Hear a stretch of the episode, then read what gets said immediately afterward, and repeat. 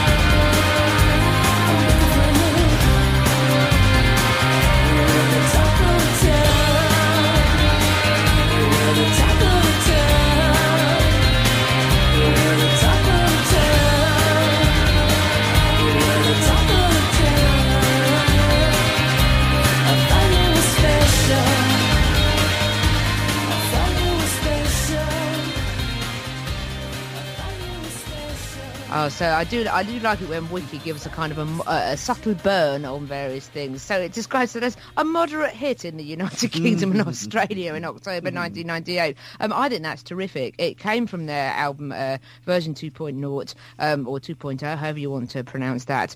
Uh, it came out in October 1998 as a single. Um, it, it, it says again on Wiki, I do like how Wiki plays things with a straight bat, gained much attention in the music press upon the 1998 release of version 2.0 as it contained a vocal interpolation of a lyric taken from Talk of the Town by the Pretenders. And actually, I really like that they've done that because it does acknowledge that it really does have a huge kind of, the Pretenders have a huge influence, I think, over this. It really does have that lovely pop sheen with a slightly husky vocal that they that they often did. So, uh, so that was Shirley Manson leading Garbage through Special.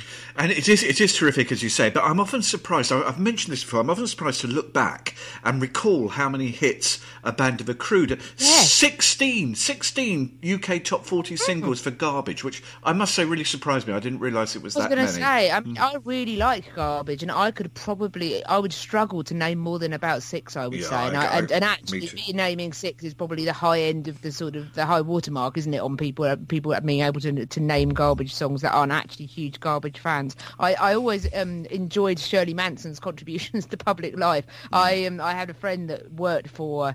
I think she might have been a freelance or press association or something in the 90s and 2000s. And she said that whenever you had to go and do one of those kind of junkets, like a film premiere or something, or the MTV Awards, you would always, always make a beeline for Shirley Manson if you saw her, because you, all you'd need to do is put out a tape recorder in front of her and say, hi, Shirley, you having a good night? And she'd go, oh, yeah, it's great. I won't do the Scottish accent. I've hmm. just seen Bono. He looked like Jesus in a leather jacket. And you'd go, thanks, Shirley, and then take your quote and pop off and see the next person. So give her 10 seconds and she always gave you a quote.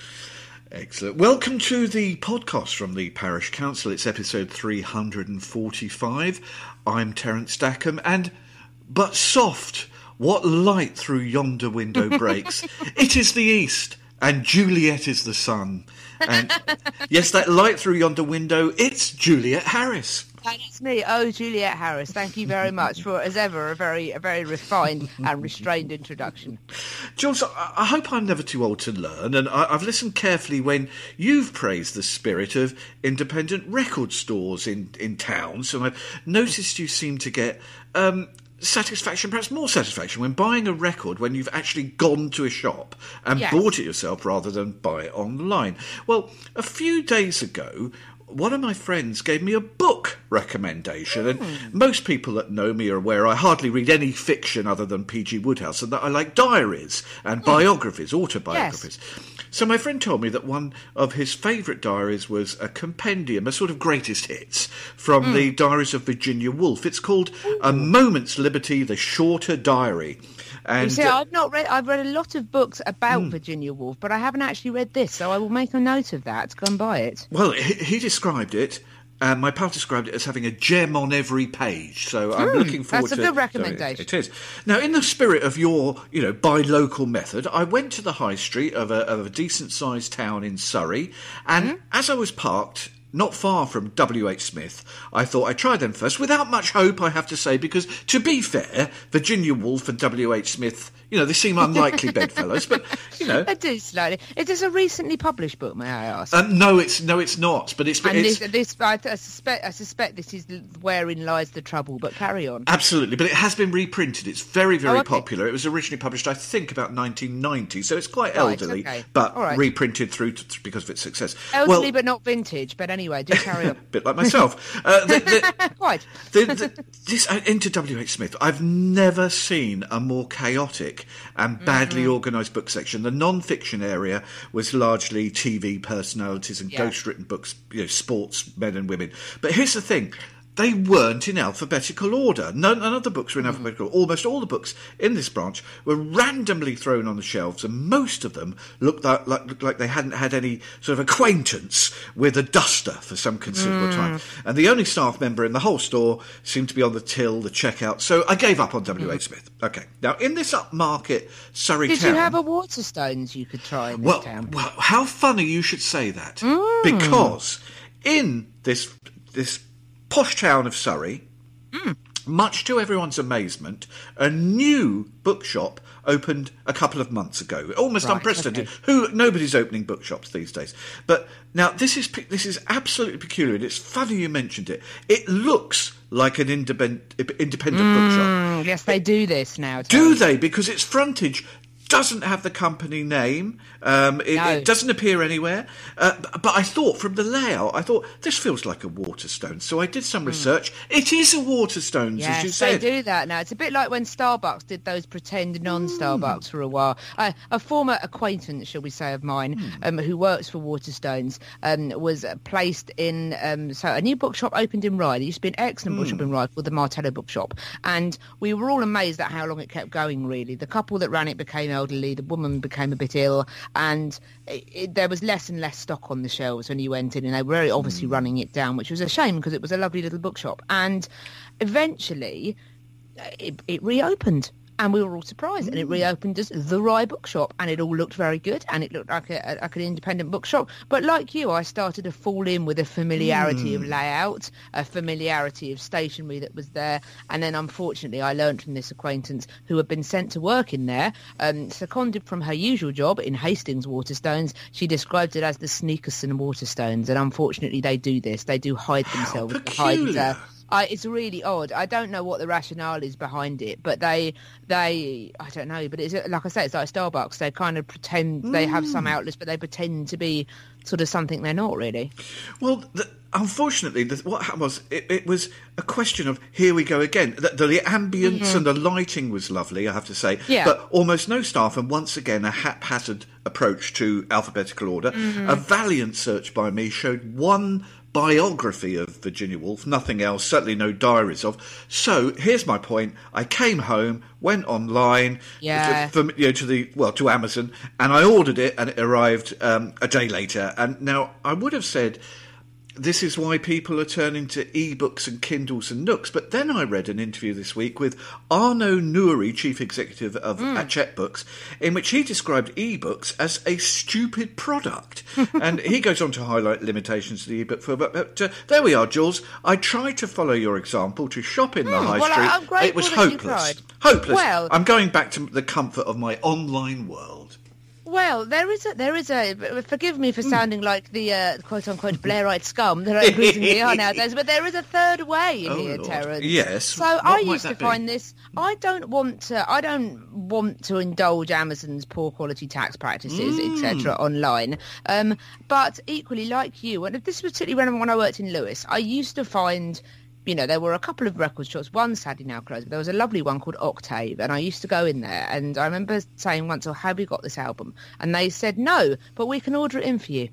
And I said, "Oh, ah. so I'll come and get it." And they said, "Yeah, we'll order it in. We'll text you when it's in, and you can come and pick it up." So I did that because I reasoned that they hmm. said oh, it'll be a couple of days. It did, it wasn't very long. It only took a couple of days because they get deliveries two or three times a week. And they said, "We'll order it for you through our wholesaler, and you can come in and get it." So I might have had to have waited an extra day compared to hmm. Amazon, but it hmm. came in pretty quickly. And I thought, you know, if I'm going to wait for this to arrive in the post from Amazon, I'd much rather pop pop out during my lunch hour and grab this from this shop and do it to keep them going. And actually, you can do use something called Hive online where it's delivered to a local bookshop.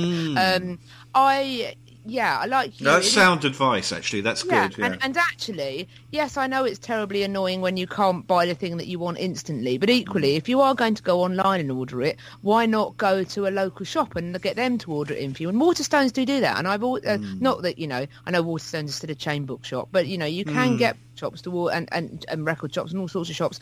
Obviously, not with second-hand vinyl, but say CDs, for example, and things like that. You can get them to order them in. And I do think, actually, when it comes to Waterstones, yes, you could argue that their practices have widespread ramifications hmm. for the publishing industry in the publishing industry. Not none of them particularly good. But having said that, I do think, well, compared to these huge conglomerates like Amazon, who's alongside their shady tax practices, we're now hmm. seeing more and more things about the horrible working conditions of their warehouses and how they just treat people like human garbage, really. And I, I've gone past the point where I want to indulge that any more than I really have to. So, so as far as I'm concerned, people like Waterstones are very much the lesser of two evils. In an ideal world, you go to a nice independent bookstore and buy and buy it. Um, but you know, I would say try and order it in. You know, don't don't quite give up on. I know it is annoying if you have to make two journeys, but having said that, I I don't know. I feel ethically it's uh, for me it's important to try and do that. So that's how I would do it. When it comes to ebooks, um, I uh, I move back to um. I, it's not often that I quote Alex James and Blur approvingly, but I will quote him here years ago. Um, he did say, and I know this isn't entirely relevant, but it's relevant to this a bit. He did say in Select, I think it was in the late nineties, books are the future because you can't smell the internet. And actually, this is one of the reasons why I like records so much, much to your confusion. But I love having something to hold, and also I love something with age to it. I buy lots of second-hand books. I've been collecting Orange Penguins originals for oh, lovely, yes. or since I was, a, you know, for I don't hmm. know, seventeen years, eighteen years. I remember as a as a sixth former going to again. We went to Rye, I think, and I found a book on a book on Russian history, an orange penguin, and put it this way, it was published in 1941, so it stopped just as Russia entered the Second World War. It's the ultimate cliffhanger, isn't it? Yeah. And I remember having it, it, it smelt. It was very hmm. old and it smelt. And I also bought quite a stinky piece of brie that day because I was obviously going through a potential middle class teenager phase. So I insisted on buying old penguin Russian history books, being you know having communist pretensions and with the emphasis on pretensions back then, and and a piece of you know that foreign cheese. And I remember arriving home with this carrier bag that just it smelt like hell. Basically, there's no other way to hmm. put it. And because it was the winter and it was so cold, I put it. I, was, I wasn't allowed to take it into a house into the house, so I put it in our shed. And because the shed was so cold, it acted like a fridge. And then we had the cheese at Christmas about a week later, I think. and the smell had gone off enough on the book by then for me to be allowed to bring it in. But I'm a huge fan of books and the portable. People go, oh, you know. Um, oh, the good thing about ebooks is that they're portable. Yes, so are books. You know, you can put them in your handbag or your man bag. I'm sure being the immaculately groomed, mm. groomed smart individual you you have a man bag or such simple portable carrier. You can you can put them in things and carry them around. And I find I just find ebooks to be as someone that's trying to reduce their phone use, I just mm. find them to be another screen to stare at, really, and they kind of take the magic away a bit, I think, really. And also, I was talking about this with my friend Grace, and we were in an mm. excellent bookshop. I can't remember the name, sadly, in Chorlton in Manchester recently, and we had a lovely time looking around. And we said it still goes with the case when you look at the bookshelves, it is the cover that that makes the difference. You know, sort of eighty percent of mm. the time. And actually, I've found like records as well. I've found a lot of my favourite things, my favourite books, by total accident, by just going into Or wherever and thinking, or even a charity shop or a second-hand bookshop and thinking, I'd like to buy a book today, and just seeing what looks good on the cover, what looks, you know, what looks fun. If I, you know, th- that looks like the sort of thing I'd be interested in. I, I hate the idea of losing the accidental discovery by wanting an ebook, you know, ordering an ebook, ordering off Amazon. You know, I, I, I do like a browse because when you have a hmm. browse, not a web browse, but you know, an, an IRL browse, because when you do actually have a browse around a shop, you often end up finding things that you don't, you know, you weren't mm. necessarily looking for, but but add great enhancement to your life. I've, I've confessed before that although I access all my music digitally these days, almost exclusively through streaming, I do miss the old style cardboard sleeves and the fact that the mm-hmm. design gave each record an individual feel and character, and it was great fun reading and the, the, the sleeve notes and the lyrics.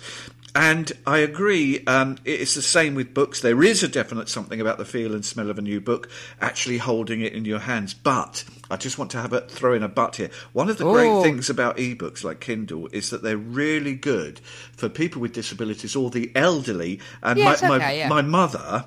Uh, due to her age, she finds it quite hard to hold a proper book for any length of time. Oh, okay, yeah. And you know, she had much to it. Oh yeah, I'm not. I'm making you feel guilty here because you know I know this is a special special case, but she had. no, but there's definitely a function There's there. a I function, think. I yeah. agree. Much to her sadness, she'd you know given up on reading books because she couldn't hold them in her hands for length of time. But bingo, I bought her the lightest ebook reader I could find, and she absolutely loves it. She can adjust uh, the size of print, you know, which of course you can't do with a with paper, so that it's easier for her to read. And uh, as a result, you know, spends a good hour or, or two a day with Maeve Binchy and Rosamunde Well, Pilcher Jill well, I think that's great. Well, so so I do. so think they have a place, but yeah, Yeah, I- they have a place, but I don't think they should be the place, Mm. if you see what I mean. And But- actually, interestingly, sales have fallen in enormous in enormous numbers. So maybe I'm not that, the only yeah. Mm. person that feels like this. Yeah, according to this um this article with the the Hachette quotes Mm. in it, it says here um do do do um that um, according to figures from the Publishers Association, the consumer ebook sales in the UK fell in 2015 and 2016 from a high in 2014. That was the year that Hachette and Amazon came to blows over ebook pricing, with the publishing giant refusing to cede price control to the online bookseller. And it in, is interesting. It says here the ebook has um, it's. Uh, people have to pay a price that is about 40% lower than the print price and it works. The ebook has gone down a little bit, not much, from say 25 to 20% in some countries. I, I do think that, that I don't think books, hard copy books will go. And actually, it's interesting that I know that lots of people, including me, take the mickey out of hipsters for their embracing of, you know, of, of uh, apparently redundant products. Um, Viewmasters are very big now, apparently, in the hipster community. I know Polaroid cameras and 35 millimeter cameras making a huge comeback. Um, you know, obviously cassettes making a comeback now as well. Um, all sorts of things that are making a comeback. And I wonder if, as you know, we I feel that we're going through a turbulent period in Britain that we will do for some time, whether or not, you know, whether or not you, you supported Brexit in the first place. It's clearly not a calm time and I think it's going to stay like that for a little while. And I wonder if people will like something that is real and that is there to be held and that something is tangible in front of them. And actually, I wonder if the rise of technology and the rise of sort of the lack of real connections and the lack of real things in our lives is what made some people insecure and uh, wanting to vote for Brexit in the first place. I think a lot of this social change has left a lot of people behind. Okay, uh, the West Bromwich Four um, look like they're going to they're going to get No, a not to be confused with the Bridgewater Four, yeah. No, that's right. The West Bromwich Four look like they're going to get away with uh, borrowing that taxi in Barcelona. What's the real story behind it all? That's next after Lemon Jelly.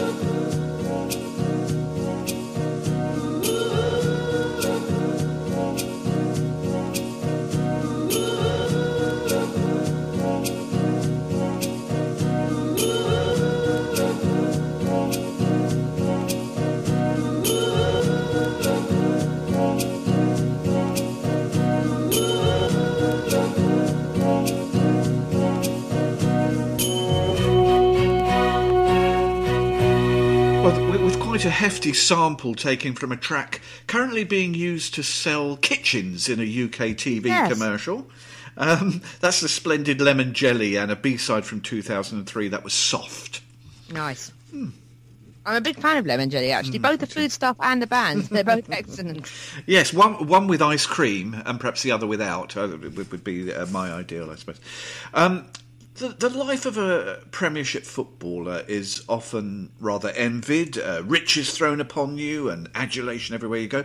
But it can all fall to pieces in a second, and never has that been more visible than this week with the announcement that Ryan Mason of Hull has had to retire as a footballer. He's only 26. I'm very sorry to hear that. Yeah, so he fractured his skull in an accidental clash of heads a year ago, and now he's had to give up the game. And we, we might think that such news might lead other footballers to grasp every every moment of their time in the limelight, behave responsibly, uh, responsibly, and uh, with maturity. Let's say not so. For at the very time Ryan Mason was announcing his retirement, West Bromwich Albion paid for their players to have a four-day break in Barcelona.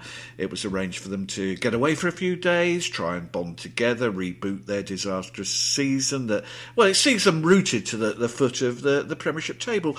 Uh, the, the hierarchy at West Brom set a reasonable curfew of midnight for these professional athletes to be back in their hotel rooms to get a good night's Hmm. Some of sleep. whom are really, are really rather senior as well. Well, for, exactly. Four of the oldest senior players uh, decided to break that curfew, head to a McDonald's in the centre of Barcelona, and then they, inverted commas, borrowed a taxi and drove themselves back to their hotel. Now, if you or I, or you, the listener, did this, I rather think we, we'd end up in jail. We'd probably find it had serious repercussions back home. Many employers would consider it a disciplinary offence, maybe even perhaps a sackable offence. But these four footballers apologised, and the taxi driver decided not to press charges. I wonder why.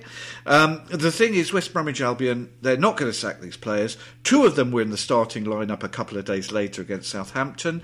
Uh, the captain has been restored to his role, Jonny Evans. The reason they won't sack them is these four players are worth about £50 million in transfer value, so they're treated as assets, not employees. And Jules, this is one of the downsides of top professional football that these aren't so much players as commodities, and as such, they know they can just about do whatever they want.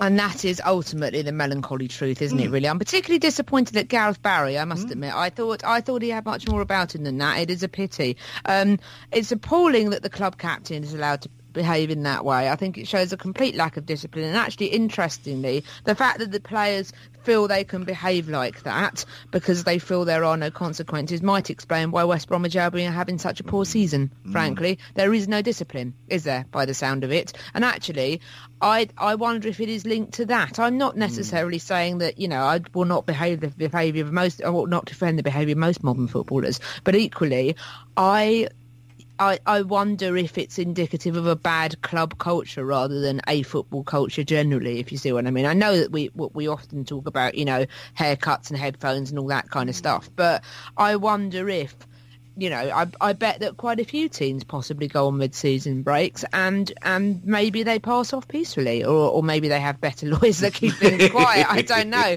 but um, I do remember that was it Leicester City that went to La Palma Oh. or somewhere like that, and there was nonsense involving a, a fire extinguisher. More seriously, a woman that alleged assault, I think. So, or possibly, you know, possibly even more serious than that. So, I, you know, I think it's indicative. I, I don't think it might. I don't think it's that fair to tar all football teams with the same brush. We know there are culturally problems with football, but equally, I wonder if it's a West Brom specific thing, simply because, like I say, it's a lack of discipline. I think at that particular club, and uh, that, how can I put this politely? That Alan Pardew trouble seems to follow him around, doesn't it? It's, it's, it's, it's sad, isn't it? It does does seem to indeed. I, I think I read uh, um, that on this trip, in a separate incident, he had his phone and wallet nicked um, in a bar in Barcelona. It does Uh, sound like yeah. the worst holiday ever, doesn't it? It really does. frankly, I mean, No. it, I, I, I- why, why would you want to go? Frankly, why would you want to go with the West Bromwich Albion? Why, why would you want to be in that squad? it sounds appalling. It does, doesn't it? None of these players are, are really sort of household names, and I think it's very interesting that it often. Harry is, I think, actually. Perhaps. But it often seems that the higher you go, the nicer and kinder people are. And as we know, Yes. I've worked on a few movies, and the one thing I've learned in general is the most pleasant people on the set are the biggest stars, and the Yes. rudest or less pleasant people are nearly always junior members of the setup, fourth assistant Or, or director. or people whatever. whose star is waning, possibly. Well, maybe so. Uh, When I worked on Florence Foster Jenkins, the most patient and kindest person on the set every day was Meryl Streep. The person with the most jumped-up view of themselves, you know, was a sort of twenty-year-old with a clipboard and a walkie-talkie. And this translates to football. This is my point. Of course, we don't know these people personally, but the most modest, modest and um, genuine seeming people at the top clubs are often the star players. So, you know, Harry Kane, Eden Hazard, Petr Cech, Vincent Kompany all seem to be pleasant and thoughtful and especially humble when interviewed. Not something what one would jump to say about the West Brom Four. No, quite. And I think I think that's very indicative, isn't it? Really, Mm. that it's what is it that people say? It's nice to be important, but it's more important to be nice. And Very good, actually, yes. often you find that the people that are the nicest, ironically. Sometimes nice guys do finish first because Mm. people want to work for you. And actually, I've I've learnt this, and it was one of the most be- one of the best bits of advice. Actually, I've had great bits of advice from my parents. Mm. My dad's bit of advice, you know, don't cross picket lines, don't hit anyone unless they truly deserve it, Mm-hmm. and uh, don't play cards with friends for money, which uh, was all advice that served me very well. My mum's piece of advice, um, uh, uh, piece number one: people that will talk about other people to you will talk about you to other people. That's always that's always been a, a, a fair tenet. And the second thing, and the, the important piece of advice here is, she said, you want people to want to work for you. And she said, if you're if you're nice to people and if you are pleasant all the time and helpful you will find yourself in a position where she said your aim in life should be to have someone in admin say to you i wouldn't usually do this but i will for you and it does mm. happen sometimes. And and you know I, I have a reputation within my firm as being a very nice person to work for and a very fair person to work for. And actually i think you get much more done then. And i wonder if they spent more time you know helping each other and concentrating on playing football they wouldn't necessarily be in that position. And it is pretty shocking and interestingly i bet that that team will suffer now and it will continue to not do well. Because if i was another player in that team a younger player that kept my head down and was getting on with it mm. probably not on quite so much money probably on enough money you know more than most of mm. us but you know and i saw my club count captain absolutely taking the pee and with no consequences at all I'd probably try a bit less hard. Mm. I would probably be a bit dispirited, and I don't think it will do them any good in the long term. Nigella Lawson's in the soup, or well, in the yogurt at least. Uh, that's next after Tame Impala.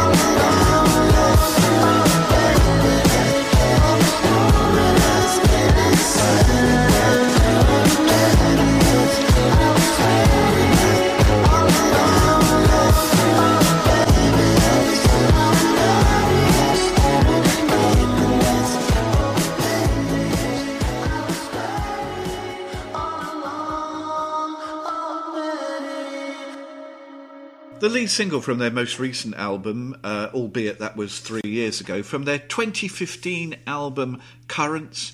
That's Tame Impala and Let It Happen. I love that. I really like Tame Impala a great deal, and I remember my mum.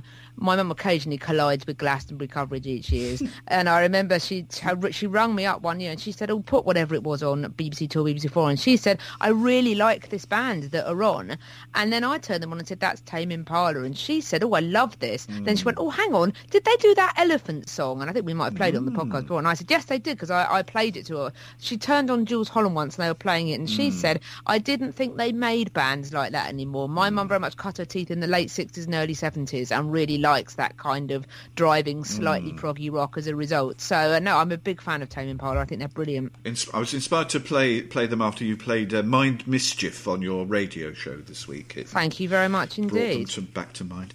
Jules, you, you, you made a strategic error um, when you suggested our third topic this week because you asked me if I had any food fads or dislikes, and I could fill a hundred podcasts with my semi-psychotic relationship um, with food. Um, the Yes, uh, asking you to list your dislikes is a fool's errand, isn't it? Really, Really, I should have seen this coming a mile off. Really, the list is a very long one. I, I just can't eat cheese or fish in any form. Uh, this goes back to being force fed the most vile concoctions of both at prep school, and the, the psychological damage goes on. Um, I don't like eating any meat products that look like the animal they're derived from. So I get upset looking at a whole roast chicken or duck. It's, it's quite a barrier.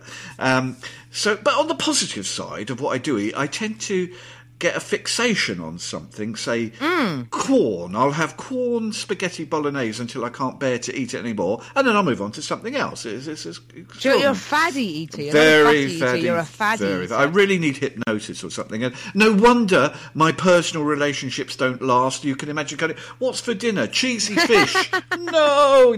It's also It's chicken, but it's shaped like a house. Eh, That's right. So it'll be all right. Um, yeah, it's also all rather complicated in the world of catering at the moment. Here in the UK this week, KFC restaurants have been shut hither and thither because rather awkwardly they've run out of chicken. And um, Jamie Oliver is closing several of his outlets around the UK, uh, 12 of them, with the challenges of operating costs and the changing needs of customers causing him problems. Also this week, Jules, um, a vegan brand endorsed by Boy George and Nigella Lawson has had to recall all of its yogurt uh, products. Yes, it has, and I did. I, I didn't know whether to laugh at this or not, frankly. So um, it's called CoYo. I know, I know. Um, popular with Nigella Lawson, apparently. Um, she features it in her book. Um, it was found to contain milk. Apparently, it's it's withdrawn all five. Uh, CoYo was founded by a police officer while she was on maternity leave. Oh. Just really, it's the story that keeps on giving. Has withdrawn all five flavours of its dairy-free coconut milk yogurt because it cla declared what is described brilliantly as undeclared milk. I love the idea of that being a, a, a criminal defence. Did you a criminal offence going through an airport? Did you buy this milk yourself? Did you put it in this suitcase yourself? Um, apparently, the FSA have said that you should take the yogurt back to the shop. And actually, for all aside and laughing at, I think the reason why I found this funny initially is that veganism is something of a. It's become a bit of a fad, hasn't it? It's become a bit of a cool thing. We had a veganuary, um, uh, or veganuary, I think it's meant to be pronounced, um, earlier this year, and I, one of my best friends has been vegan since 1992. So she, as I said, she is a true hipster in that she genuinely was vegan before it was cool. About 25 years Mm. before it was cool. She's been a vegan since she was about eight, and uh, I hugely admire her for it. And actually, when I went to stay with her recently, I ate really well. She's a brilliant cook. She cooks really lovely vegetable soups and stews and things. And you know, I felt really good for eating that kind of diet. Actually, it was brilliant. But um, mm. but I so so I, part of me finds it a bit faddy and a bit you know sort of frustrating that you know the same people that are you know I find that very annoying. But at the same time, this article does make the point that if you are, if you have an allergy to dairy, which lots of people genuinely do, and again, allergies are quite faddy, but some people genuinely do have allergies to dairy. Um, if you do have that, then obviously this milk will harm you and it shouldn't do. So that is quite serious. But I am.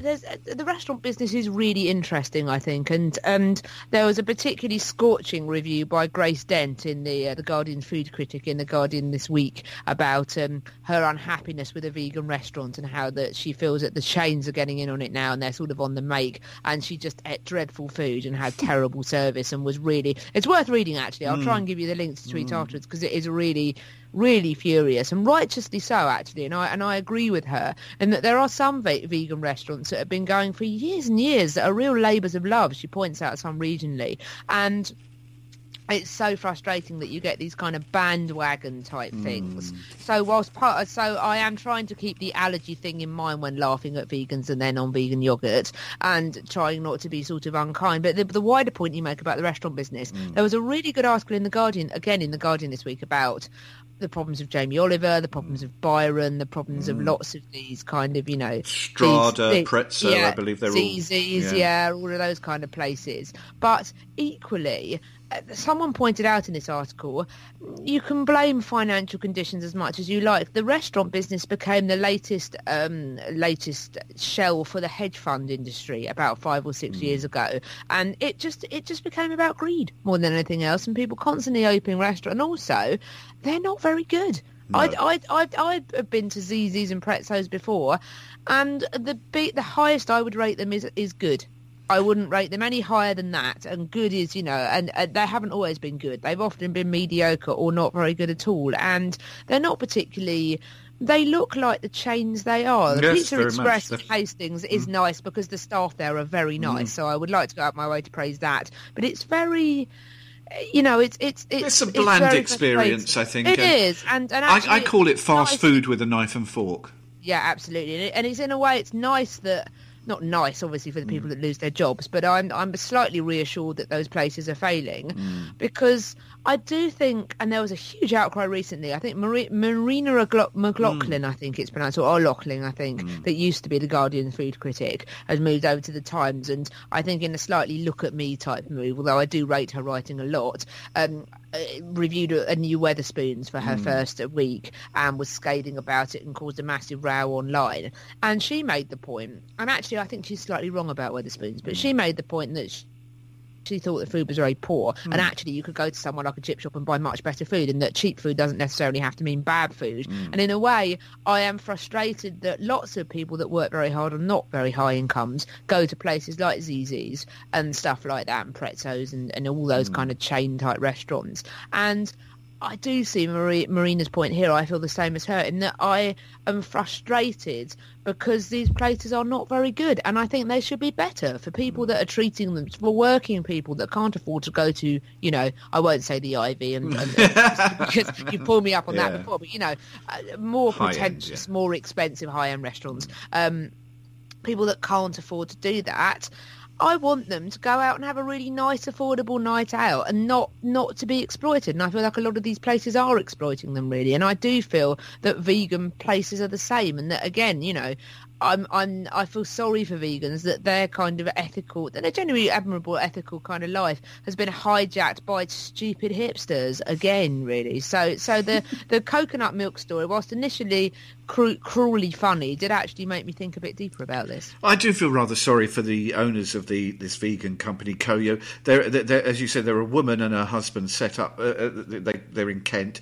Um, the, the of course, the one single thing you want to ensure if you're running a vegan food brand is that no animal extracts enter your product. And as you say, that's exactly what did happen here. But as they're a small company, I really hope it doesn't have a long uh, impact, long-term impact on them because you know starting up a company from scratch um, like that must be a real, really hard work and you know very Yeah.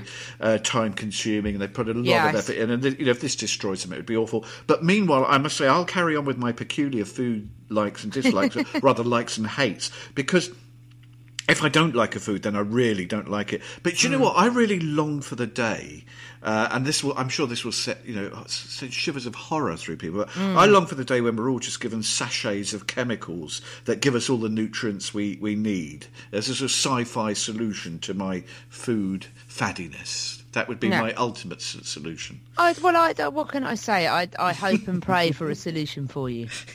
Jules, assuming you're not opening a chain of Super Jules restaurants uh, this yeah. week, where might we find you? I know many people look forward to this moment in the podcast when we find out where you're going to be over the next seven days. Absolutely. Well, I'm glad. I'm glad that some of some of our correspondents on mm. Twitter that our format really has hit mm. home. I am. I am delighted mm. that we have such a strong format. We could get, you know, we could get Mary Belly, Berry and uh, Noel Fielding in to do this, couldn't we? And it would still work the format. Exactly. Um, I will be doing Indie Wonderland on Wednesday evening, as per this week. So at barricaderadio.com from eight until ten p.m. Um, I have a Mixcloud page as well, Juliet L Harris. and You can find old shows on there. Um, I will be um, in two places DJing this coming Saturday. I'm not sure when we're next going to record, so I'll trail this in advance. Yeah. So this uh, coming next coming Saturday, so that will be Saturday the third of March. Um, a friend of mine called Aid, who is part of the local DJ team and sound system, brilliantly called the Balearic Assassins of Love, is having an, an all-day 50th birthday party,